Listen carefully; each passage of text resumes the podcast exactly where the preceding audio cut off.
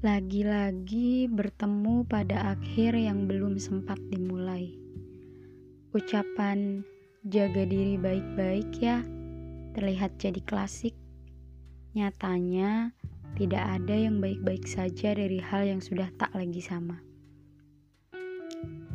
Kita lagi-lagi jadi asing, kataku.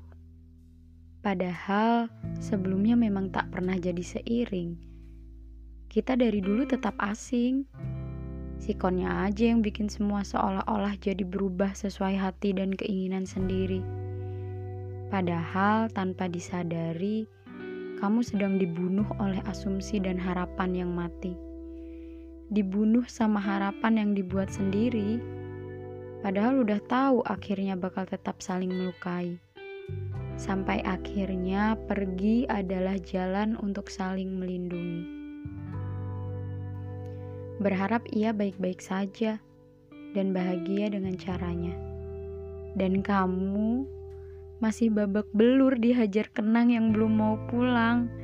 Hei, ayo pulang. Tempatmu sudah tidak ada. Seapik apa pun kenang yang disimpan, ia akan menjadi usang. Sesekali bertanya apa kabar tak salah. Ia akan tetap baik-baik saja tanpa dirimu. Yang seharusnya dikhawatirkan itu kamu. Bagaimana kamu menjalani hari-hari bersama kenang yang sudah tidak lagi punya ruang untuk berbicara sepanjang malam?